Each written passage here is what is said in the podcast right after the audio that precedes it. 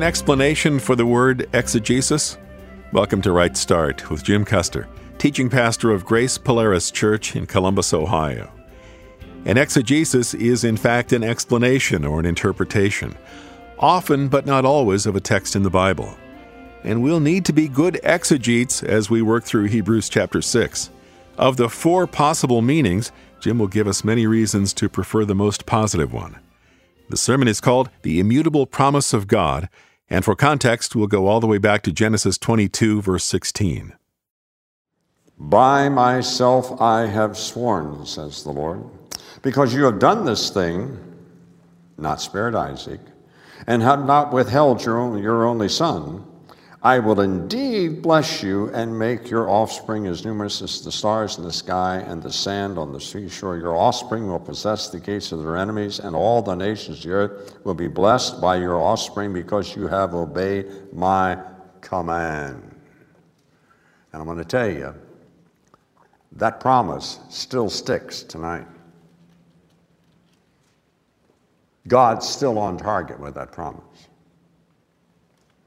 He didn't quit back there when Mary gave birth to a baby. He didn't quit when Jesus was nailed to the cross. He didn't quit when Jesus rose from the grave. He didn't quit at Pentecost when the Spirit of God came and the church was born. God didn't quit on this. God's not a quitter. God made a promise. That's absolutely take it to the bank. He doubled it by making an oath. In a sense, God said, I put everything I am, all that I own, I pledge it all and put it in the pot. If my promise fails, you own me, Abraham. I become your slave. You become my master. How about them apples? When was the oath made? After Abraham had passed the test. He didn't fail the test, he passed the test. First, the promise, and we read that when Abraham heard the promise, he believed God, and the text tells us that Abraham's response of faith, God accounted to Abraham as righteousness. That is, he imputed to Abraham all the benefits that would be won, all the benefits that would be achieved through the accomplishment of that promise before the promise was accomplished. Abraham believed God. He expressed faith. He took God at God's face value. He shook hands with God and decided, that's God, I'm human, I'm putting it all in. That's what Abraham did. And that's what the act of faith is that gave you salvation. Now, there's a logic to it, there's a science to it, there's prophecies to it. There's all kinds of ways you can, come, you can come back to that moment when you understood that Jesus on the cross died in your place for your sin. He was buried, rose again, demonstrating his deity, and he offers to you full eternal salvation based upon his finished work. But the bottom line is do you believe God? Not can you prove it logically, not can you take me to Jerusalem and show me the exact place where Jesus died, because you can't do that, you know. Not that you can take me to some place in, in Judea and point out the exact tomb where Jesus actually was laid. You can't do that. You know that, don't you? Those kind of scientific approaches to this thing absolutely fall flat. The question is are you going to trust God? You're going to take God at His value. God made a promise. And righteousness is imputed to you by God, not by the fact that you suddenly become good or religious, but righteousness is imputed to you on the basis of the fact that you looked God in the eye and said, I trust you. I put my life in your hands. I take you at face value. Got that? But you see, because of the hard headedness, because of the devastating blow that sin brought into man's heart and man's experience, God was willing to up the ante. In addition to the promise, he was willing to cover it with an oath. So that, as the text tells us, so that through two unchangeable things, God has guaranteed to us his unchangeable purpose. What's his purpose? What's God's purpose? His purpose is to redeem from humanity sinners who deserve the lake of fire, make them his sons, forgive them of their sins, give them an heirship, give them a relationship with him, exalt them above angels, and make them the rulers with Jesus of the age to come. That's God's purpose. Incredible. Now, I'm going to tell you, I don't know of any place in Scripture you're going to find verses that are more heavily weighted to the fact that God makes a promise. That promise is received by you on the basis of your confidence in God's integrity. You take God at what He says, you shake hands, you give Him your heart, your life, you become His. He gives you righteousness, and it's sealed. And it's a transaction that is wholly perpetrated, accomplished by God. You bring nothing to the table but guilt. You bring nothing to the table but sin. God brings everything in His promise. That's pretty impressive. And if you can't trust God's promise, God says, I'll double it with an oath. I'll put everything I am, my integrity, my deity, my creation, everything I have, I pledge as security behind the promise that I've already made. Can you find any place in Scripture where a deeper, more profound, more unshakable, invincible foundation is stated for your faith? No, you can't. At least I can't. If you can, show it to me. Love to have it.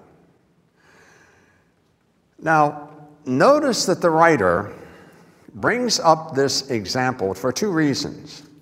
First of all, he's bridging He's bridging his argument. He wants to get back to the thing that's just burning in his heart. The writer just wants to get back and talk about Jesus. He wants to bring our attention to Jesus. He wants to explain to us how Jesus is our high priest. He wants to explain to us what that means, the benefits of that. He wants to explain to us how we can take advantage of that now. That's, what that, that's, what's, that's what's driving him. And who is the logical connection to Melchizedek? Abraham. Abraham. Well, look at it. Look at it. Um, let's see. Look at chapter 7, verse 4. And we're not going there tonight, but just look at that verse. Chapter 7, verse 4. It's talking about this Melchizedek, verse 1 says, and then it quotes this whole long litany, remains a priest forever. Verse 4 Now consider how great this man, Melchizedek, was, to whom even Abraham, see that? Even Abraham. We mean Melchizedek in the Old Testament because of his encounter with Abraham. So the writer, the, the author, has set us up. He's set us up to now talk about Melchizedek and how Melchizedek's priesthood defines Jesus' priesthood. That's going to be fun. We'll be there next week. But you see the connection? He introduces Abraham and Abraham's relationship with God, Abraham's response to God, God's response to Abraham concerning the son and concerning all the promises he made to Abraham. All of that is distilled in God's promise, doubled by God's oath. See that? Why? Because the writer, having just written this bombastic passage of Scripture, doesn't want that passage of Scripture to diminish the faith of his respondents. That's why he does it. Now, look, look with me now, back verse 9, chapter 6, verse 9.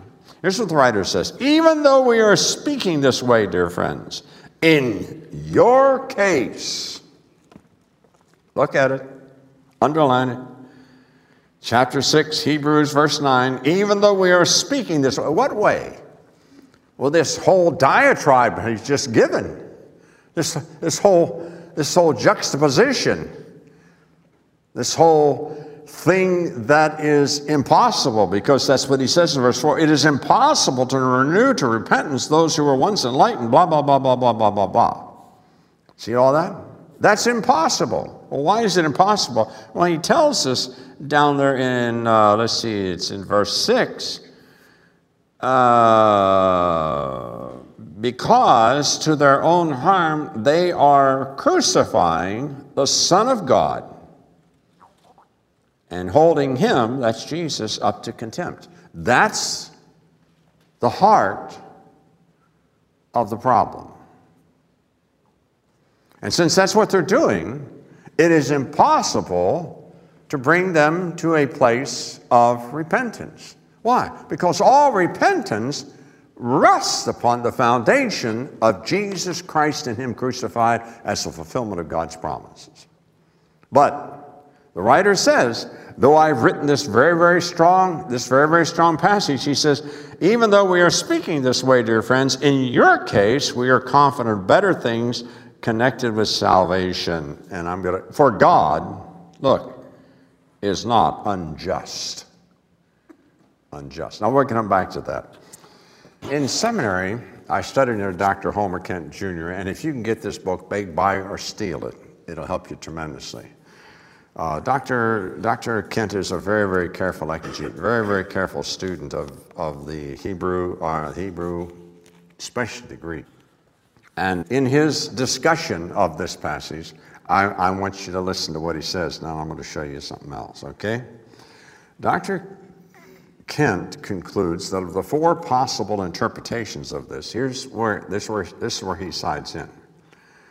He says that this whole passage is a hypothetical case designed to illustrate the folly of apostasy. Listen. Proponents of this view hold that the author has described a supposed case, assuming for the moment the presuppositions of some of his confused and wavering readers. To those who would suggest that they are truly regenerated but could still go back to Judaism, thus turning from an exclusive alliance with Jesus, he warns by this description what the frightening end would be.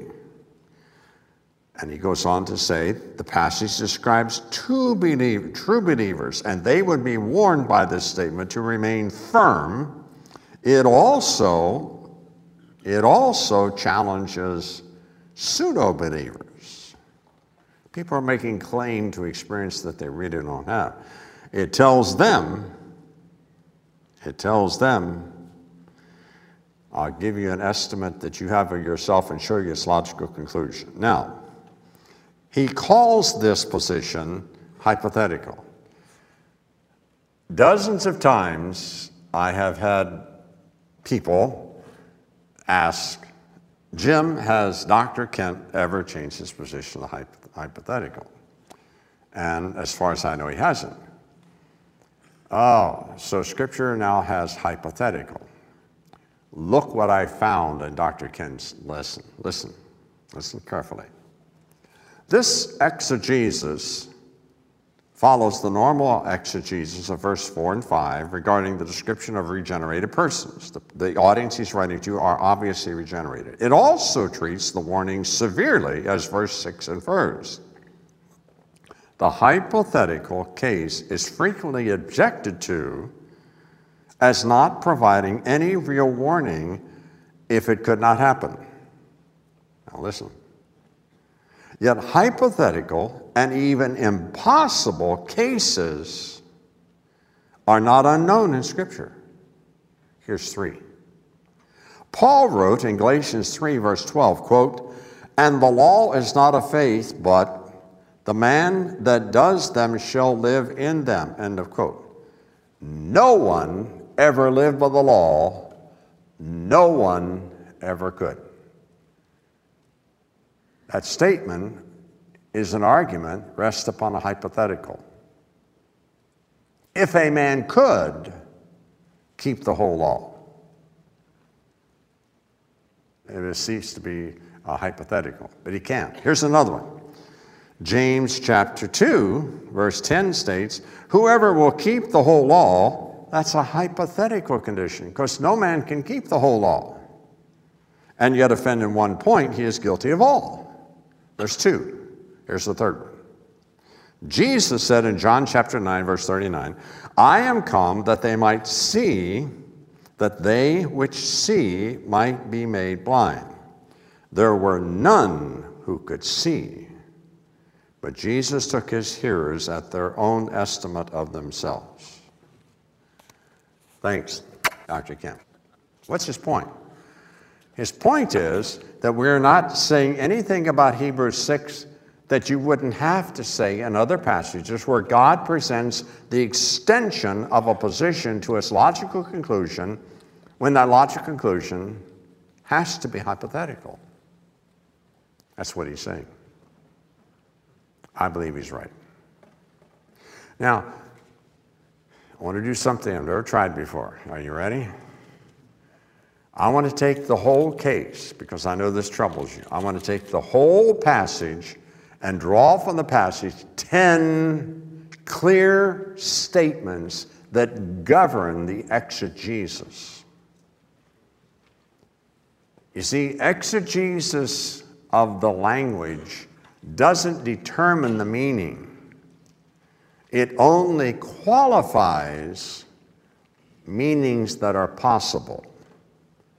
Or to put that another way, a text of Scripture, uh, Dr. Boyer, Greek professor, um, uh, was telling me one day after class, Jim, Exegesis of the text, even in the Greek, does not determine the meaning of the passage, but it does limit the possible authentic meanings by ruling out things that it can't be. You got that? Now, you want me to read you some, some Greek to really get you confused? Didn't think you did. You don't need to go there. But as I pondered this the last two or three weeks, knowing we would have this moment, I kept thinking, Lord, there's got to be a way for these folks to hear your word and to be able to be assured of what the meaning is. So, this is my attempt to do that. Are you ready? In chapter 5, the apostle who wrote this, the person who wrote it, begins with a statement about his readers. These are the people to whom he's writing. You would find it down in verse 12. Here's what it says Though by this time you ought to be teachers, you need someone to teach you again the basic principles of God's revelation. You need milk, not solid food. The assumption is that the people who receive this instruction are themselves believers. And the clear statement is they have been believers for some period of time, so long, in fact, that they should have mastered certain concepts and be able to teach them, but they have retrograded. So they are believers. They have had an experience of saving faith and have had it for some time. Their problem is they're dull of hearing. They're having problems focusing. They made some bad choices along the line, and now they're confused. But the first verse, write it down, that's in chapter 5 and in verse uh, 13. Now, everyone who lives on milk is inexperienced with the message about righteousness because he is an infant but he is an infant. He has been born again. So the writer is assuming that he's writing to people who themselves are spiritually alive. Number two, when the author then begins to address this urgent warning to them, look to what he says in chapter 6 and verse 1. Therefore, leaving the elementary message about the Messiah, let us go on to what's that next word? Maturity. Maturity. He doesn't say let's go on to evangelism. He doesn't say let's go back to the four spiritual laws. He doesn't say let's go back to John 3:16. He says you folks have retrograded back to infancy. You need to move on to maturity. That would be like that, that's like me talking to you tonight. That's not like me going into a, a funeral room where there's a dead carcass and saying to that dead carcass, You need life so you can become mature. They're dead. That analogy to the spiritual world is that the people who have not confessed faith in Jesus Christ have not been born again, they are dead. They are dead in trespasses and sins. You don't talk to them about maturity. You talk to them about the new birth. You see what I'm saying? So the challenge of the writer is to take infantile Christians, believers, who have become retrograded in their faith, and to stir them up and to motivate and to guide them into maturity. That's number two. Number three, Look at verse 7. Ground that has drunk the rain that has often fallen on it, and that produces vegetation useful to those uh, useful to those it is cultivated for, receives a blessing from God. That is saying that in the natural world, God gives rain, gives sunshine, seeds that are planted there produce a bountiful crop fruit. That's a harvest. That's beneficial. That's the blessing of God. The harvest is the blessing of God working through the natural laws of rain, sun, and seed. The soil produces fruit. And the writer calls that it's a blessing from God. The blessing from God is the harvest that illustrates the principle of active soil. It's good soil. That's his illustration.